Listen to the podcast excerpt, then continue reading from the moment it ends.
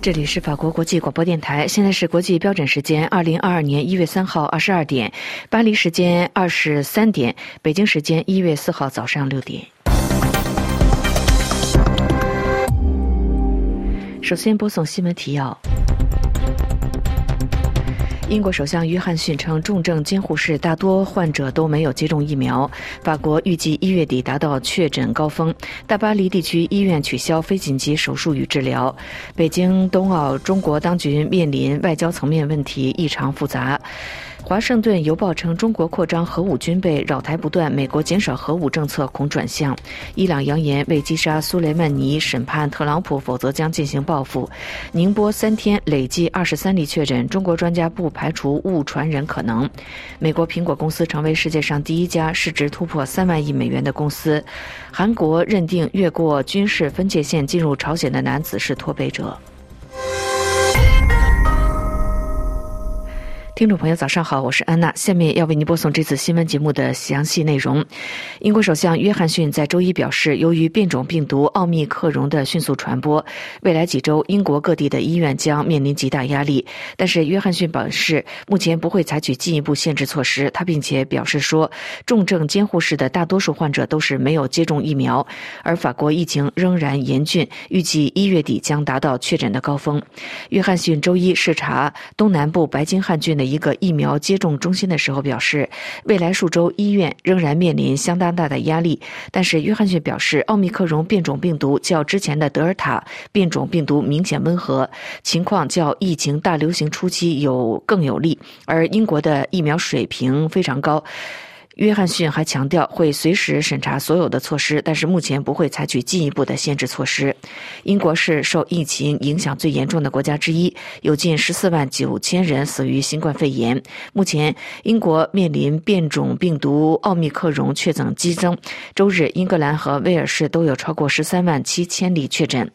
约翰逊暂时排除了远程办公和佩戴口罩之外的新的限制措施，而依靠筛查和大规模接种疫苗加长针应对变种病毒大规模传播。约翰逊表示说，接种加长针比率可以高达到百分之七十六。他还表示，目前重症监护室大多数患者都没有接种疫苗，大约占百分之九十的绝大多数患者都没有接种加强剂。约翰逊再次呼吁人们接种疫苗。英国目前坚持继续实施 B 计划的防疫措施。另外，法国的疫情仍然严峻，专家预估一月底将会达到确诊的高峰。由于重症患者涌入加护病房，加上原本人力缺乏，大巴黎地区医院周一起取消非紧急手术和治疗，以便腾出病床来应对。法国公共卫生部门数据显示，过去一周平均每天新增确诊超过十六万人，期间内感染人数增加近百分之一百五十。据巴黎医疗卫生署指出，目前大巴黎地区医院内的加护病床有半数都是感染新冠病毒的重症患者。美俄中英法周一发表联合声明，同意应该避免核武扩散以及核战。不过，《华盛顿邮报》在周一指出，美国总统拜登去年上任之后，试图减少对核武器的依赖。然而，随着中国的扩张核武军备以及持续扰台。拜登希望背离前总统特朗普开发核武的可能性似乎正在缩小。美英法俄罗斯和中国周一发表声明，指出避免核武国家之间爆发战争。不过，《华盛顿邮报》在周一指出，拜登上任之后试图减少对核武器的依赖，但是随着中国核武军备扩张以及持续扰台，拜登希望背离前总统特朗普开发核武的可能性似乎正在缩小。在伊朗革命卫队指挥官苏雷曼尼被美军击杀两周年之际，伊朗总统莱西周一发表电视讲话，威胁报复包括美国前总统特朗普在内的美国前领导人。他说：“美国对两年前苏莱曼尼在巴格达一次突袭当中丧生负有责任。”据法新社报道说，伊朗周一悼念苏莱曼尼身亡两周年，国家电视台还直播了德黑兰最大的祈祷大殿举行的悼念仪式。再过一个月，北京冬奥会开幕。法国学者分析，即使北京冬奥声望上远不如2008北京奥运，中国当局面临的外交层面问题仍然异常复杂。详细情况，请听安德烈介绍。与2008夏奥会相比，2022冬奥会对北京意味着什么？法国战略研究基金会研究员邦达兹就此回答法新社说：“2008 是中国真正重返国际舞台之年，在数十年被放逐到边缘之后，它重新以一个大国和一个重要的国家的面目出现。冬奥会的作用则小得多。今天没有人怀疑中国的实力。那么，冬奥会主要对中国国内政治比对国际政治更重要。对北京而言，将会借机。”提醒本国人民，看中国是少数既能够组织夏奥会又能够组织冬奥会的国家。但是在美日英等国决定外交抵制后，北京冬奥会面临的外交局面与北京夏奥会完全不同。二零零八年，所有人，包括美国总统布什、巴西总统卢拉、法国总统萨科齐，统统出席了开幕式，没有政治层面的问题。尽管当时中国已存在严重侵犯人权行为。二零二二年则截然不同，中国与西方大国关系严重恶化，来自这些国家的批评越来越严厉。因此，在外交层面，北京面临着异常复杂难解的方程式，北京必须千方百计止损。为此，中国当局在得到首批宣布抵制北京冬奥的消息后，立即反击。北京的论据是：反正你们又没有被我们邀请，你看，你看，这些国家嫉妒我们的成功。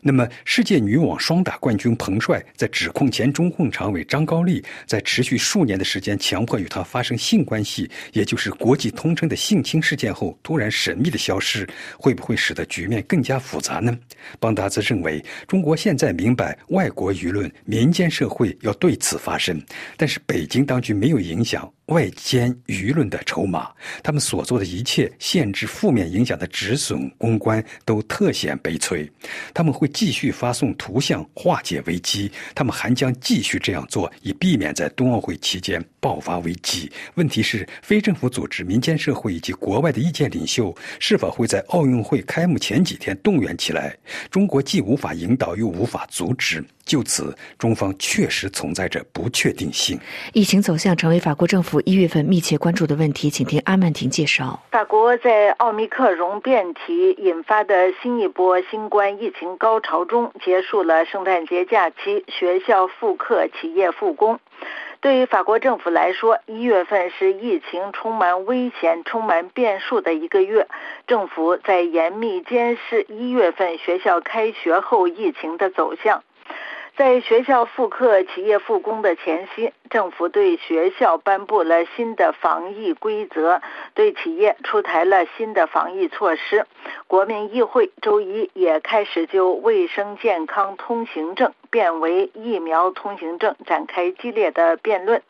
周一，法国总理卡斯泰也将十部长召集在总理府，商讨如何避免国家的公共服务因大量的缺缺陷入混乱。法国近日的爆发性的感染人数的增长，造成了大量的人员缺勤。法国卫生部长维兰周一警告说，一月份法国的医院有可能会处于吃紧的状况。不仅大量的新冠感染者会造成住院人数的增加，而且包括流感、肠胃炎等在内的冬季疾病也会造成很多人需要住院治疗。根据法国公共卫生局的数据，在过去的七天时间里，法国平均每天有十六万人感染新冠病毒，高峰的时候甚至一天内有超过二十万人感染。周日晚上，法国有超过一万九千名患者因感染新冠住院，其中超过三千五百人是重症患者。虽然这个数字仍然低于之前几波疫情高峰期的数字，但是法国医院遭受的严厉在持续上升。在法国国民议会里，卫生部长维兰强调，法国每天的新增感染人数令人头晕目眩。他呼吁议员们投票支持政府预计于一月十五号开始实施的疫苗通行证。法国国民议会的议员们周一夜间将就疫苗通行证法案进行一整夜的讨论。相关的法案预计将于周三提交给参议院的相关委员会讨论，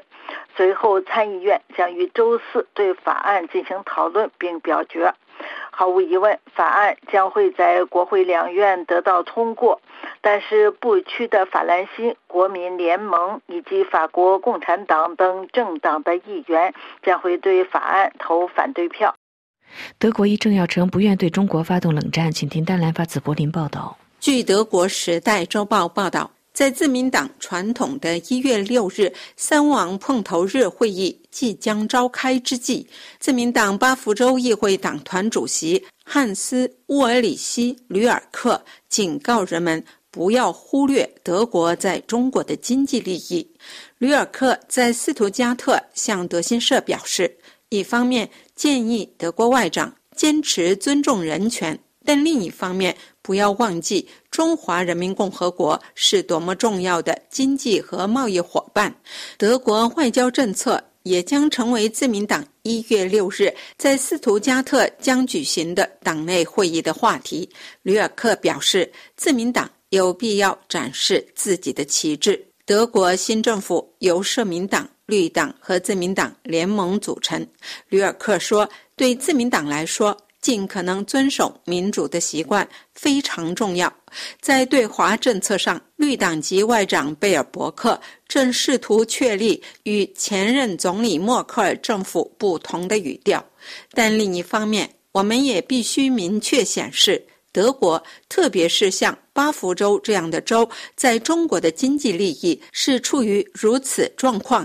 以至于我们不愿对中国发动冷战。中国。因人权问题受到西方批评，外长贝尔伯克上任前不久就曾公开表示要对中国采取更强硬的态度。这是柏林丹兰法国国际广播电台中文部专稿。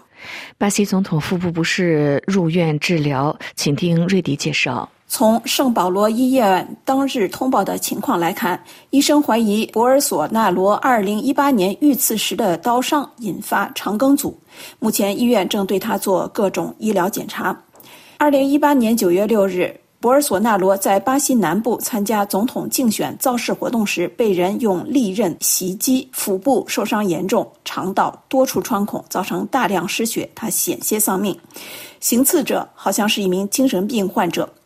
住院期间，博尔索纳罗频繁在社交媒体上发送在院接受治疗的图片，营造悲情气氛。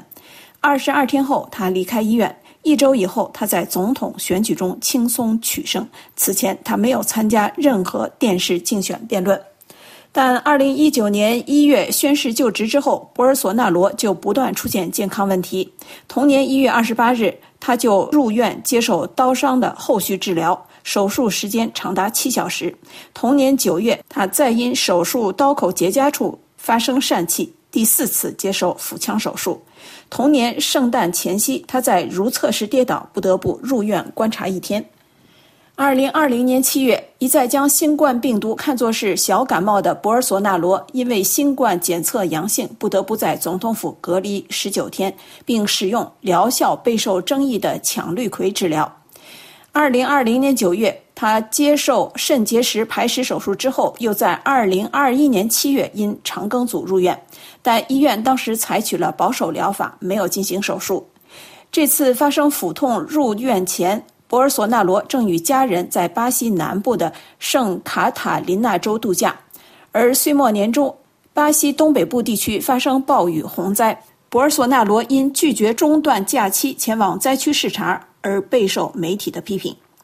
总统府三日发表的官方公报称，博尔索纳罗情况安好，正接受各种检查。现年六十六岁的博尔索纳罗第一届总统任期已接近尾声。巴西今年下半年将举行新的总统选举。博尔索纳罗虽然三年多来备受争议，但有意再次参选。届时有可能与巴西左翼领袖人物卢拉对垒。目前在各项民意调查中，卢拉的支持率都遥遥领先。中国浙江宁波北仑新冠本土疫情三天累计是二十三例确诊，病例高度集中在当地的深州公司厂房，目前来源不明。专家认为不排除误传人的可能性。美国苹果公司成为世界上第一家市值突破三万亿美元的公司。各位收听的是法国国际广播电台新闻节目。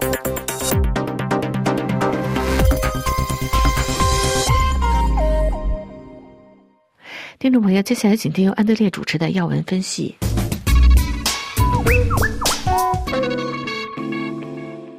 各位听众，香港立法会全体爱国者议员周一宣誓，自北京强加爱国者治港、民主派领袖多被治罪或被迫流亡外，民主人士在本届议会已不见踪影。网上有人担心，香港立法会会不会变成如同中国全国人大一样的举手机器？而法新社的评论也很简洁，指本届香港立法会专属爱国者。香港民众几年的斗争，无非就是按照基本法框定的一国两制的法则，最终实现一人一票直选特首和议员。斗争的结果是遭到反攻倒算，在北京当局强行干预下，中国人大取代香港立法会制定港版国安法，民主派人士或被定罪，或被迫逃亡国外，或拒绝参加这种假面舞会式的选举。北京实现了爱国者治港的初心，在极其严苛的审查条件下，所有有过民主污点的人士都被排斥在外。本来缩限到极少的直选名额，都是筛选过的爱国候选人，投票率空前之低，就说明了问题。与其说直选，不如说更像是马戏。星期一，议员们宣誓就职，规则完全发生了变化，阻止任何泛民人士存在。九十名议员在反映北京意志的象征性标志下宣誓。议会半圆形会场，中国国旗取代了香港特区标识，象征着五十年不变的承诺沦为废纸。民意低落的香港特首林郑月娥监视。香港特区政府从今以后再也不用像过去需在议会回答反对派议员尖锐的质询。在未来四年，很难想象议会会出现一如过往那样激烈争辩的场面。民主人士不在，全场只剩下了拥王派。在二零一九年爆发大规模、持续半年之久的民主抗议活动之后，中共以自己的威权形象重塑香港。自国家安全法实施以来，已将任何被视为异议的行为定为刑事犯罪，并通过了新的法律清除被视为非爱国者的行政部门和机构。十二月份举行的新一届议会选举，九十个议席中，七十席由一个亲北京的特别委员会直接任命，只有二十席通过直选产生。但是严苛的爱国者条件限制了一切民主派人士成为候选人的可能，投票率低的超出了想象。为了掩饰窘相，当局对选举结果高调祝贺。法新社分析指出，如此以来，香港立法会全由爱国者组成，排除了所谓的反中国元素。在九十名议席中，唯一一席身份不明，被视为非建制派人士，逃过了否决权，成功当选。此人名叫狄志远，被媒体称之为非建制派独苗。不过，狄志远不属于传统的泛民阵营。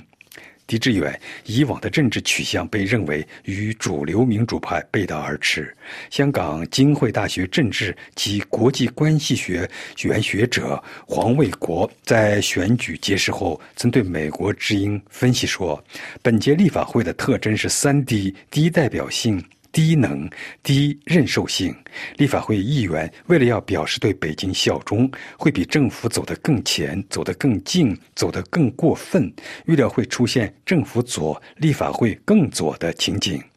法新社指出，在北京发动对香港的全面镇压后，香港大部分民主派领袖或已入狱，或在流亡，或者告别政坛。立法会没有反对派，周一的议事在平静中进行。没有任何议员亮出横幅或喊着口号抗议，那些都是北京最不愿看到的场面。北京需要一个服从的香港，北京要把香港变成一个中国的省区，要让港人如同大陆人一样变成臣民。专制政权自有专制政权的兴奋点。中国再次吹嘘香港目前的政治体制有利于稳定，并且能保证可允许的多元化。熟悉中国政治的人知道，北京政权所说的多元化，就是北京对外宣称的中国共产党领导的多党合作和政治协商制度，是中华人民共和国的一项基本的政治制度。这种政治的特点是党国是实，民主党派只是招牌或者是橡皮图章。香港目前唯一的区别是，还没有公开宣布由中共直接领导。西方国家指责中国背弃香港回归中国后实施“一国两制”的承诺。不过，香港特首林郑月娥衷心感谢中国把香港引领到正确的路上，给立法会带来了稳定。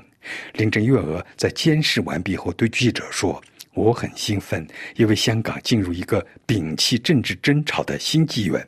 上周，九十位议员中的八十九位发表联合声明，支持负责国安的警方搜捕独立媒体立场新闻及逮捕立场新闻七名高层的行动。新一届议员一元化到了何种程度？各位听众，以上您听到的是安德烈主持的要闻分析，感谢瑞丽的技术合作，谢谢您的收听。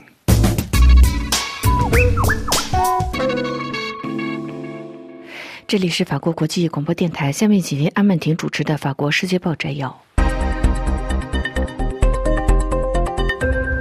各位听众，继《苹果日报》和立场新闻之后，香港新闻网站众新闻也宣布停运。法国《世界报》周一就此强调，众新闻是因担心其记者的安全而决定关门的。随着2019年香港民众抗议活动之后的镇压，在香港媒体的工作环境显著的恶化了。法国《世界报》写道：“香港的媒体一个接着一个的宣布关门，在宣布因担心自身安全而停运网站后几个小时，众新闻网站的记者们周一对香港新闻自由的倒退进行了谴责。”法国《世界报》强调，在众新闻宣布停运之前不到一个星期，亲民主的新闻网站立场新闻因煽动性出版物这一罪名遭到搜查，七名前任高管。遭港警国安处人员逮捕，其中两名前总编辑被正式以煽动罪起诉，并被拒绝保释。这是亲北京的香港政府对香港媒体进行镇压的最新例证。就众新闻网站，《世界报》介绍说，这是一个无党派的新闻网站。由一群资深记者于2017年创立，资金来自于其读者们的资助，是香港最受欢迎的网络新闻媒体之一，拥有八十多万名网络订户。他于周日宣布停运，一月四号起网站将不再更新。一月三号星期一，网站还在运营的最后一天。众新闻的记者们解释说，停运网站的决定起源于上周对香港警方对立场新闻的突袭。众新闻联合创始人、前香港记者协会的主席杨建兴告诉媒体说：“我们已经尽力不触犯任何法律，但是很难知道法律实施的边界，我们无法再安心的工作。”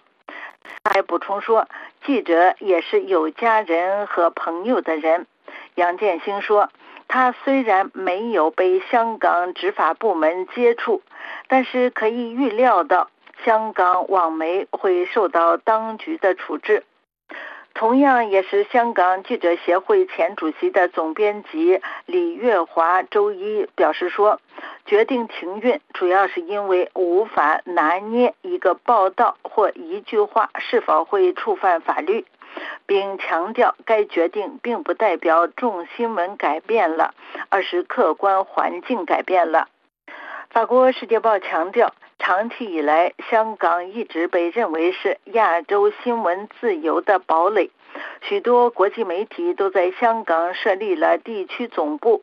但是，随着2019年民众大规模抗议活动之后的镇压行动，媒体的工作环境急剧的恶化了。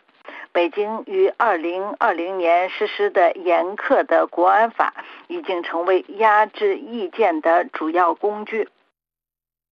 中国的新冠清零政策在执行的时候，在不同的地方其严厉的程度也有所不同。世界报在华记者勒梅特发回的报道描述了云南西双版纳某地近日在发现新冠阳性病例之后，成千上万的居民和游客被困的情况。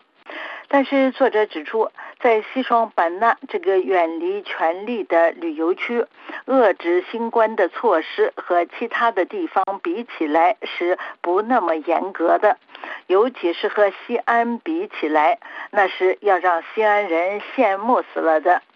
西安的一千三百万居民自十二月二十二号起就被关在家里，原因是一个来自巴基斯坦的人可能造成了上千人感染。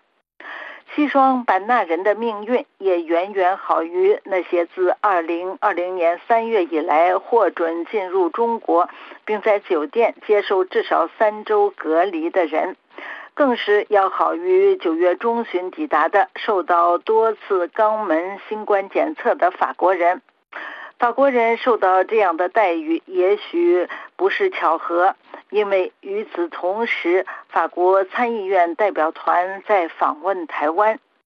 另外，秋季上任的西班牙外交官受到的待遇也令人唏嘘。这名西班牙外交官接受了无数次新冠检测。结果都不是明显的阴性。这名西班牙外交官因而被隔离了六十天。最后，非常气愤的他放弃了他的职位，返回西班牙。不过，他回西班牙乘坐的是货机，而不是客机。中国不同意让他登上客机。北京冬奥会举办在即，《世界报》在华记者勒梅特指出。北京冬奥会将是在没有节日的气氛中举行。北京对前来参加的人提出的要求非常苛刻，以至于在很多国家的外交部，外交官们争的是不要陪伴自己国家的运动员前往北京，谁也不想接受为期三周的隔离。美国总统拜登抵制北京奥运会，可能让习近平生气。但是却拔掉了中美礼宾官员脚上的刺。各位听众，以上是法国《世界报》摘要节目。本次节目由阿曼婷编播，感谢收听。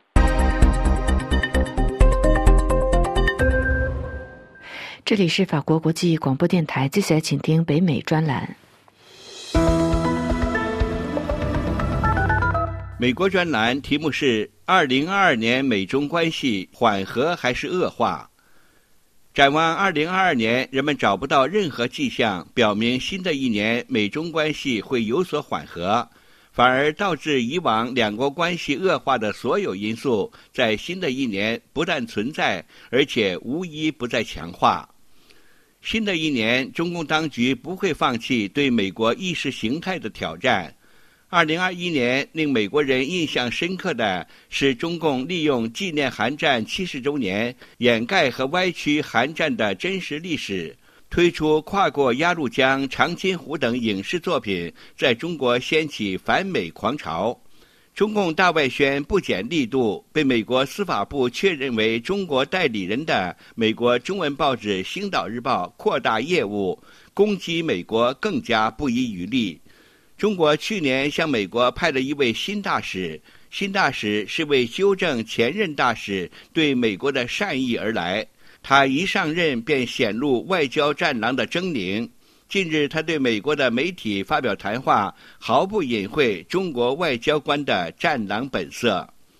新的一年，中国在南海和台湾海峡刻意制造的紧张局势将加剧。中国已在南海十几个岛礁建成永久性军事基地，试图将南海这片自由航行的海域变成中国的内湖，使得南海成为比中东更危险的战争策源地。美中在这一地区的冲突在所难免。而在台湾海峡，二零二一年中国军机九百五十次越过台海中线，侵扰台湾防空识别区。是二零二零年的二点五倍，二零二二年将会更多。美中二零二二年在台海有新的较量。年前，美国国会通过拜登总统签署国防授权法案，法案支持台湾自行防卫，寻求美台进一步军事合作，邀请台湾加入环太平洋军演。自二零一八年美中开打贸易战至今三年多。战况依然激烈。根本原因在于中国仍然拒绝兑现他加入世贸组织的承诺，继续对美国实行不公平贸易。《华尔街日报》报道说，按2020年1月美中签订的第一阶段贸易协定。中方同意两年为期增加对美国货物、劳务的采买，采买额比2017年高出两千亿美元，期限到2021年12月31日截止。但中国并未履行这一协议，如此，拜登政府便不可能取消加征中国商品的关税。二零二二年以促使中国对美国实行公平贸易为内容的美中贸易战还是烽火连天。美国是在新冠病毒的变种奥密克戎创纪录的疯狂攻击下迎来二零二二年。这种来自中国的病毒已经夺走八十多万美国人的性命，全球因新冠病毒死亡人数超过五百万。这形同中共对人类的大屠杀，有道是杀人偿命，欠债还钱。新冠病毒的追责，二零二二年应会有个结局。惩治罪犯，美国责无旁贷。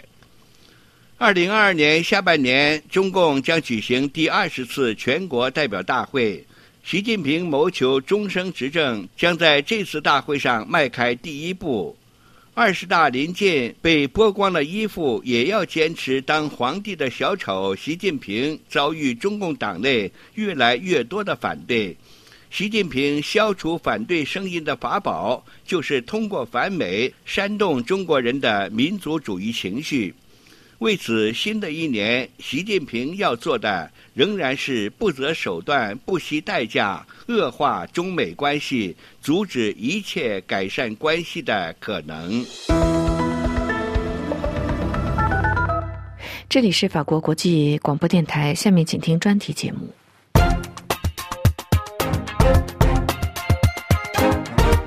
各位听众，时间跨入二零二二年。欧洲统一货币欧元正式进入数亿欧洲居民日常生活，也整满二十年。欧元投入流通可以说是欧洲建设的一个里程碑，是历史上曾历经分裂、竞争与战争的不同国家在联盟框架下一个共同归属认同的最为具体的象征。二十年来，统一货币走过了一场场危机，虽然未能如愿挑战美元一统天下的地位，但仍然成长为国际金融市场认可的货币。不过，在国际地缘政治重组的背景下，欧洲联盟需要重新定位统一货币的地缘政治功能，也重新成为讨论的话题。二十年间，统一货币逐渐在欧盟内部站稳了脚跟。二零二二年一月一日，欧洲统一货币首日进入市场流通。十五个成员国中，十二国的居民率先陆续放弃象征着国家主权的本国货币。二十年后，欧元区国家已经壮大成为十九个。虽然随英国退出而减少为二十七个成员国的联盟中，仍有八个成员继续使用本国货币。比如，自二零零七年就已经加入欧盟的保加利亚，就仍在犹豫是否如期在二零二四年采用统一货币。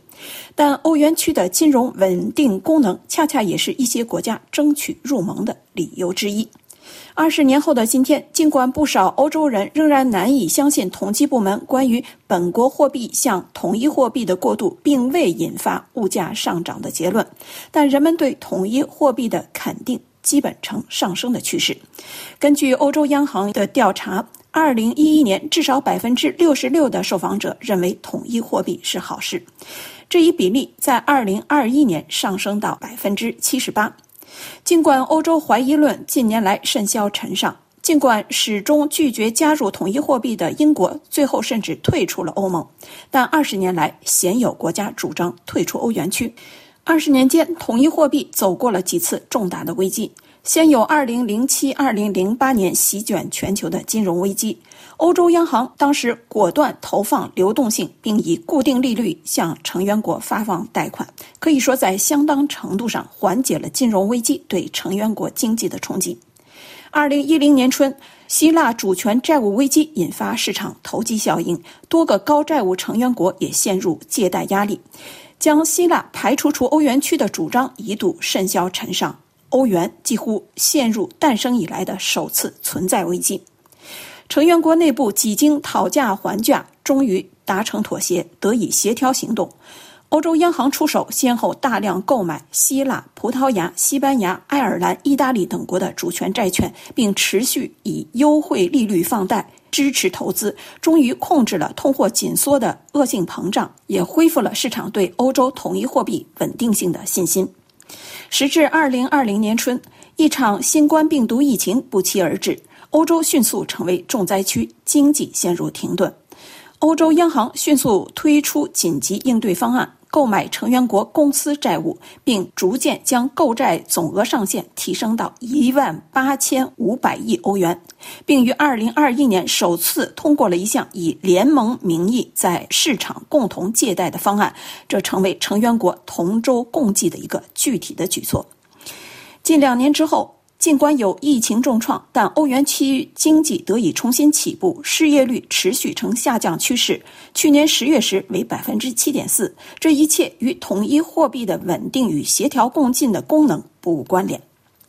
不过，如果说二十年间统一货币在一定程度上发挥了预期的稳定功能的话，如何进一步推进欧洲一体化，关系着欧洲如何在中美全面竞争格局下在国际舞台的地位。统一货币避免了各国调整国内经济政策时货币竞相贬值或升值带来的恶性循环，但也有专家认为，这在一定程度上也导致了欧洲工业链弱化、产业迁离的后果。新冠疫情的出现，更清晰地显示出恢复欧洲自主性的必要性。统一货币并未如其创始人预期动摇美元的统治地位，而中国经济的崛起以及中国政府推动人民币国际化的努力，使得欧元目前只能屈居第三国际货币的地位。新的国际关系格局以及新冠疫情的冲击，使得欧盟调整整体战略的同时，也需要重新思考如何巩固欧元区。有统一货币却没有统一的财政政策，一直是欧盟经济一体化的软肋。但如果说统一财政政策显然上难以提上日程的话，如何适时调整作为统一货币奠基文件的马斯特里赫特条约似乎已进入思考。法国总统马克龙和意大利总理德拉吉几天前曾就此联合发出呼吁，希望在一定程度上在内实行共同但有区别的政策。成立一个共同机构负责成员国债务的想法也逐渐成型。以上是今日经济。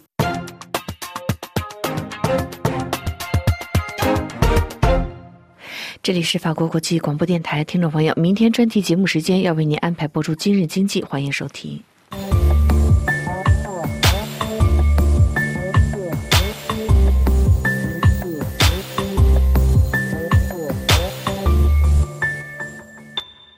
听众朋友们好，今年七月上任的法国国防参谋长迪埃里·布卡德十月四日发布了自他上任后制定的首份国防参谋长战略愿景文件，我们也将在本期的节目中就其内容为您加以介绍。布卡德表示，作为我们的公民、领土和机构的国防及安全系统的核心，法国武装部队为法国的平衡大国战略做出了贡献。他指出：“我希望法国武装部队永远准备好面对重大冲突，在所有的环境和对抗领域采取行动，从竞争的层面上。”实现在战争之前赢得战争，这是一个基于法治的国际秩序的世界正常状态。他补充说，法国武装部队将尊重驱动他们的价值观和道德观，他们致力于为法国人民服务，并在行动中表现出色。他们准备在国际争端的情况下坚决参与，必要时通过在各种环境和对抗领域施加有力的实力比，通过聚合和整合到机构间。及机制或联盟行动中来参与对抗。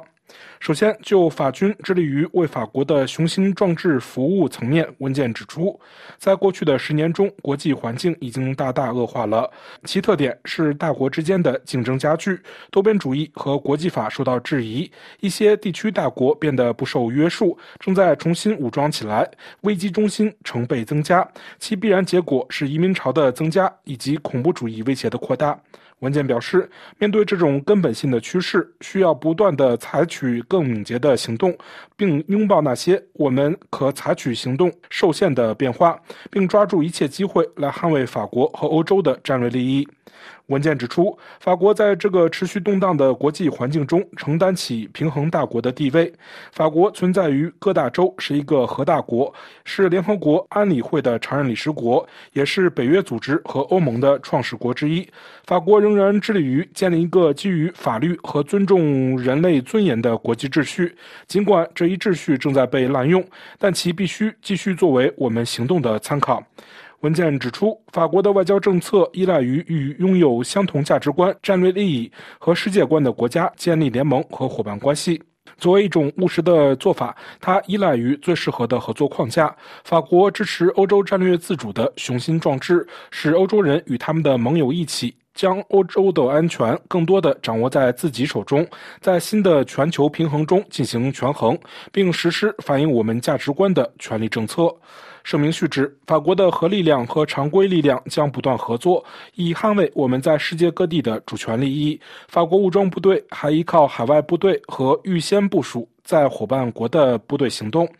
文件称，军事力量是法国国际权力和影响力政策的关键因素之一，因此我们需要对冲突的演变采取更具战略性的做法。文件指出，最近的军事干预表明，我们需要不断地重新思考其作用和性质，危机管理尤其如此。我们需要非常密切地关注规模、持续时间和选择的目标，以便在我们的竞争对手发挥越来越大的破坏性作用的时候，保持我们的行动自由。第二，就权力游戏的更新、弱点风险的重现方面，文件表示，对于法国武装部队来说，和平、危机、战争这一有助于解释冷战结束后的世界秩序的连续体，已经不足以理解今天冲突的所有复杂性了。文件表示，我们现在需要在考虑和准备我们的军事战略时，牢记三个概念，即竞争、争端和对抗。文件解释说，竞争、争端和对抗这三个概念是紧密相连的，因此两个利益相关者可能会发现自己同时在一个领域中竞争。而在另一个领域中争端，我们也可能只在某个特定的地理区域存在争端，而在世界其他地方相互竞争。就这一所谓竞争、争端、对抗三联化，文件补充说，国家之间的竞争是表达权力的正常方式，这是一种战前战争的形式，发生在所有领域，包或外交、信息、军事、经济、法律、科技、工业和文化。文件续指，在公共领域，从本质上来说，监管和控制不力有。利于侵略性的立场，这会使竞争加剧。面对越来越不受约束的竞争者，当法律不是有效的补救措施时，有必要能够强化一个有力的权力平衡。文件表示，在竞争激烈的背景下，法国可以依靠武装部队，在统一的全球战略框架内展现其决心。这一目标是在战争前赢得战争，在所有或部分领域的环境中。根据需要采取行动。文件指出，对法国武装部队来说，承担这一角色意味着除其他之外，要帮助了解各种竞争者的能力和意图，并不断向政治决策者提出相关的军事选择。我们所有的行动都有助于说明我们的决心，与我们的一些竞争者和对手的互动，诸如行动部署、空中警戒、水下探测等，以及在国内或与我们的盟友和伙伴的行动准备活动等。文件谈到。当一个行为者决定违反公认的规则时，竞争就变成了争端。这也就是在战争之前的战争。在这种权力关系模式下，军队必须为消除不确定性和防止强加继承事实做出贡献。要做到这一点，他们依靠的是高度的反应能力和适应能力。与其他权力的战略工具一起。军队还必须使人们有可能了解到各种行为者的意图，坚守国家的目标，阻止对手，并强制恢复对国际法的尊重，同时保持对暴力程度的控制。文件补充说，当一个行为者决定推动他的优势，并坚持使用武力来实现其目标时，就会激起至少是同等程度的反应，对抗也就会发生。它可以发生在一个或多个冲突领域，取决于参与者的能力。对抗的主要目的是使对手服从自己的要求，特别是通过破坏其意志。军队必须能够探测到微弱的信号，使其能够预测到向对抗的转变。文件表示，我们的军事战略现在必须从三个要素角度来看待，即竞争、争端和对抗。文件称，冲突的延伸，国家权力战略在越来越多的地区和领域得到了体现。随着人类活动扩展到的新的领域，这些国家权力战略被部署在越来越大的范围内，从而增加了对抗的空间。长期以来，冲突一直在陆地、海洋和空中环境为中心，现在已经扩大到太空和网络环境、深海以及电子和信息领域。文件强调，这种对抗领域倍增有利于混合和规避战略的实施。这些战略结合了军事和非军事、直接和间接、常规和非常规的行动模式，往往难以进行归属，但总是旨在保持在估计的反应或公开冲突的门槛之下进行。特别是，他们可能会通过攻击目标国的国家凝聚力而寻求其内部的削弱。文件指出，我们的竞争者、我们的对手和我们的敌人很容易采取混合战略，所以我们必须有能力反击他们。除此之外，我们必须学会掌握这些策略，同时尊重我们行动所依据的原则。文件谈到，这些发展有两个主要后果：首先是有义务加强我们评估局势的能力，更好地了解各种行为者的意图，以便在国家层面，并与我们的盟友和伙伴一起为权力战略的定义和实施做出贡献；第二，则是扩大我们的能力要求范围。文件说。阈值的概念是通过竞争、争端和对抗表达的对话核心。可接受的阈值、对抗性的阈值和引发反击的阈值，无论是军事还是其他领域，不同门槛的定义可能会被战略性的传达或保密。它们可能同不同的情况而有所不同。这种动态的主要挑战是确保维护国家战略利益，同时保持对事态升级的控制，必要时甚至包括升级到对抗层面。作为法国国防参谋长的布卡德为法军设下了以下的雄心壮志。他指出，以便在战前赢得战争，同时能够进行高强度的对抗。布卡德说：“我想要法国武装部队通过联盟、伙伴关系和合作，为行使职责和法国成为平衡大国的雄心做出贡献，能够整合或领导联盟行动。”及部门间的危机安排，有组织的应对战略上的突发事件，在核威慑、安全和保护的唯一永久性态势之外具有韧性，并长期能够参与应对任何威胁法国及其利益的情况，在必要时进行高强度的对抗。他续称：“我想要法国武装部队从竞争阶段就积极参与国家权力战略。在这个领域，各个参与者的利益已经在相互对抗，特别是通过间接或混合战略。”并向共和国总统提出非常广泛的军事选择，结合所有环境和对抗领域的可控效果，特别注意在太空和网络环境以及信息领域的相关行动，以便通过施加有利的权力关系影响到我们对手的决心。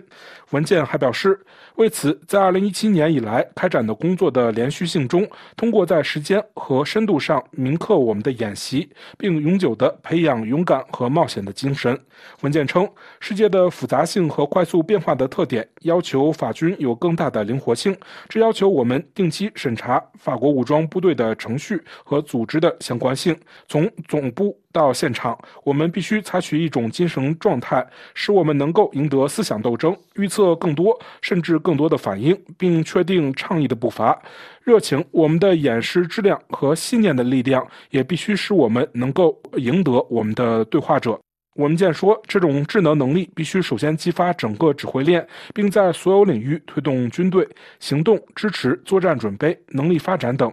文件指出，作为国防参谋长，他发挥着战略层面的作用，并避免了一种确认的附属关系和承担的责任的文化，从而可以实施分布式敏捷的决策过程，以保证我们的复原力。为了完成这种辅助性工作，国防参谋长必须与军备总局和行政总秘书处以及所有与法国武装部队共同行动或为其服务的组织充分信任的合作。文件谈到，法国武装部队的数字化转型也是工作方法重组的一个重要促化剂。对此，文件说，数字化转型提高了提高组织效绩和简化流程的挑战，但也提出了建立员工忠诚度的挑战。在这方面，重要的是减少私人和专业数字环境之间存在的差距，因为数字技术在我们的工作和日常知识中仍然相对缺乏。在这样做的时候，也必须在各个层面上考虑到数字化所带来的新的脆弱性。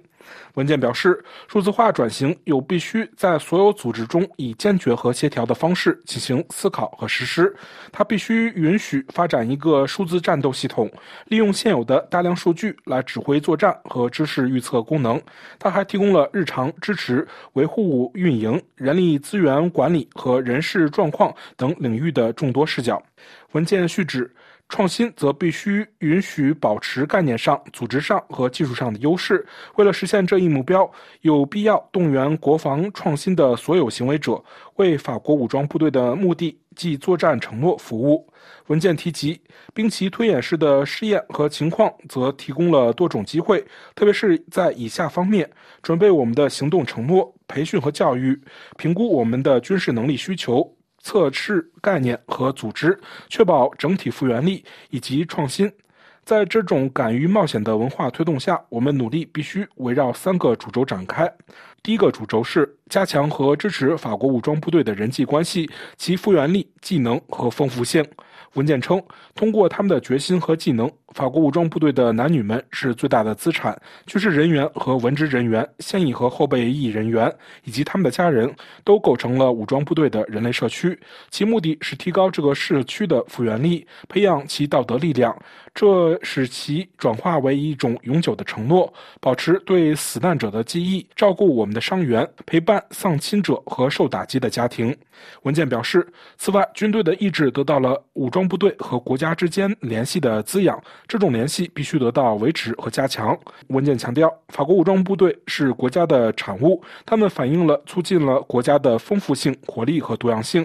因此，武装部队非常需要国家的支持。要做到这一点，法国武装部队则必须忠实于作为其力量的、为大多数法国人民所认同的价值观。感谢您的收听，也感谢苏利亚的技术合作。请您在我们印台纵横节目中查看本期节目的详细内容。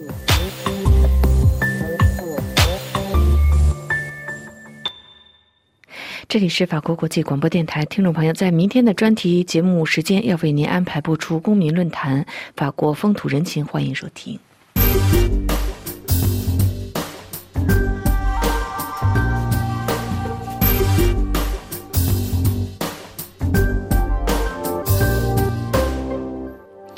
各位听友好，法国名作家《追忆似水年华》一书的作者普鲁斯特在巴黎度过了他一生中的大部分时光。目前，巴黎卡纳瓦雷博物馆正在举办有关他生平的展览，这也是在法国第一次举办有关城市和作家之间存在着密切联系的展览。尽管看起来有些失礼。但此前从未有展览关注过普鲁斯特和巴黎这座城市之间的联系，而巴黎是他出生、成长、度过生命中大部分时光的地方。巴黎卡纳瓦雷博物馆负责此次展览的策展人索尔女士承认，很多事情是需要时间才能做成的。借《追忆似水年华》作者诞辰一百五十周年的机会，正好来弥补这一疏忽。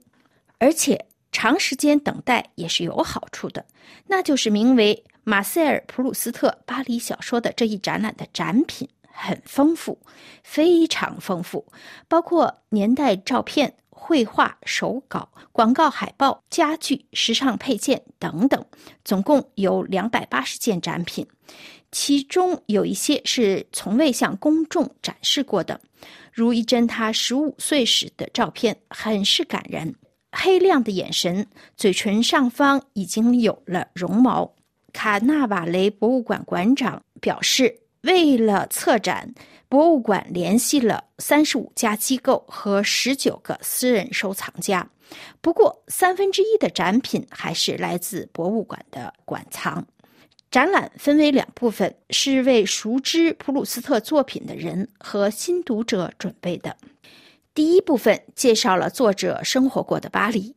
从1871年他在巴黎十六区出生的公寓，直到1922年在离凯旋门不远的哈梅林街的公寓中去世，普鲁斯特在巴黎的住所从未离开过右岸。普鲁斯特之友协会副主席作家塔迪埃表示。普鲁斯特住过的七个公寓都位于巴黎的十六区和八区，他的大部分社会生活都在那里进行。从根本上说，他是一个巴黎人。这部分展览的主要展品之一是普鲁斯特的卧室，一张黄铜床。普鲁斯特曾在上面卧床写作，也是在这张床上他吐出了最后一口气。他的贵妃椅。皮鞋和手杖，以及放床的凹式墙壁上的一片软木地毯。就此，策展人索尔女士解释，普鲁斯特家的窗帘总是拉着的。深夜，他在床上写作，房间从不通风，因为他对寒冷有一种病态的恐惧。在床架上还发现了曼陀罗的残留，这是一种有毒的植物。为了治疗哮喘。他曾在卧室里吸食。展览的第二部分更侧重于巴黎对普鲁斯特作品的影响。作家塔迪埃指出，初入职场作为采访上流社会活动的记者，他经常出入高雅的晚会，与上流社会人士和艺术家接触。所有这些都滋养了他追忆似水年华中的人物。但通过自己雇佣的仆人，他也了解工薪阶层的生活。大量的文献资料让参观者能够沉浸入第二帝国末期的巴黎，直到第一次世界大战的打响。当时，普鲁斯特是躲进巴黎著名的丽兹酒店，来忍受德国炮弹的轰炸。展出的油画作品中，当然有布朗什在一八九二年绘制的著名的普鲁斯特肖像。这幅肖像是从奥赛博物馆借来的。油画中年仅21岁的作家身穿燕尾服，画面色调的明暗对比给人留下深刻印象。但也有卡耶波特、莫奈、毕沙罗、维亚尔的作品，毕加索的一幅铅笔画。波纳尔设计的漂亮屏风，罗丹的石膏像，阿杰拉布萨伊的摄影作品等等。展览唯一的缺点是只展出了《追忆似水年华》的一小部分手稿，一个只有六十七页的黑色皮面笔记本，用来写他的代表作的第一卷，在斯万家那边的草稿。几乎收藏了作家全部手稿的法国国家图书馆不得不有所选择的计划，在今年十月举办普鲁斯特作品创作展览，来纪念他去世一百周年。不过，名人笔记爱好者们可以放心的是，本次展览还展出了两张著名的印刷校样。在上面，普鲁斯特修改纠正自己作品印刷中出现的错误，再次证明了他对自己写作风格的痴迷。在追求完美的过程中，作家不断修改自己的著作，甚至在头几版印刷出来之后也是如此。普鲁斯特专家垮兰塔笑着就表示。在斯万加那边中著名的有关马德兰娜的段落，就经历了十七个版本的修改，而追忆似水年华的开场白，有很长一段时间，我很早就上床了，是第四版开始出现的。毕加索曾说过，灵感是存在的，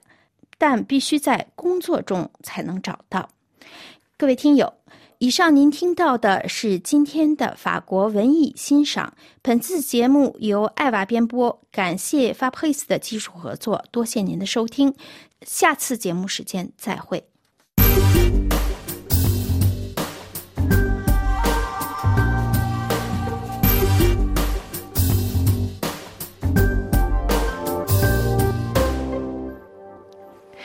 听众朋友，法国国际广播电台的这次中文节目是由安娜为您主持，要感谢日丽的技术合作，也谢谢您的收听。最后要祝您平安愉快，我们再见。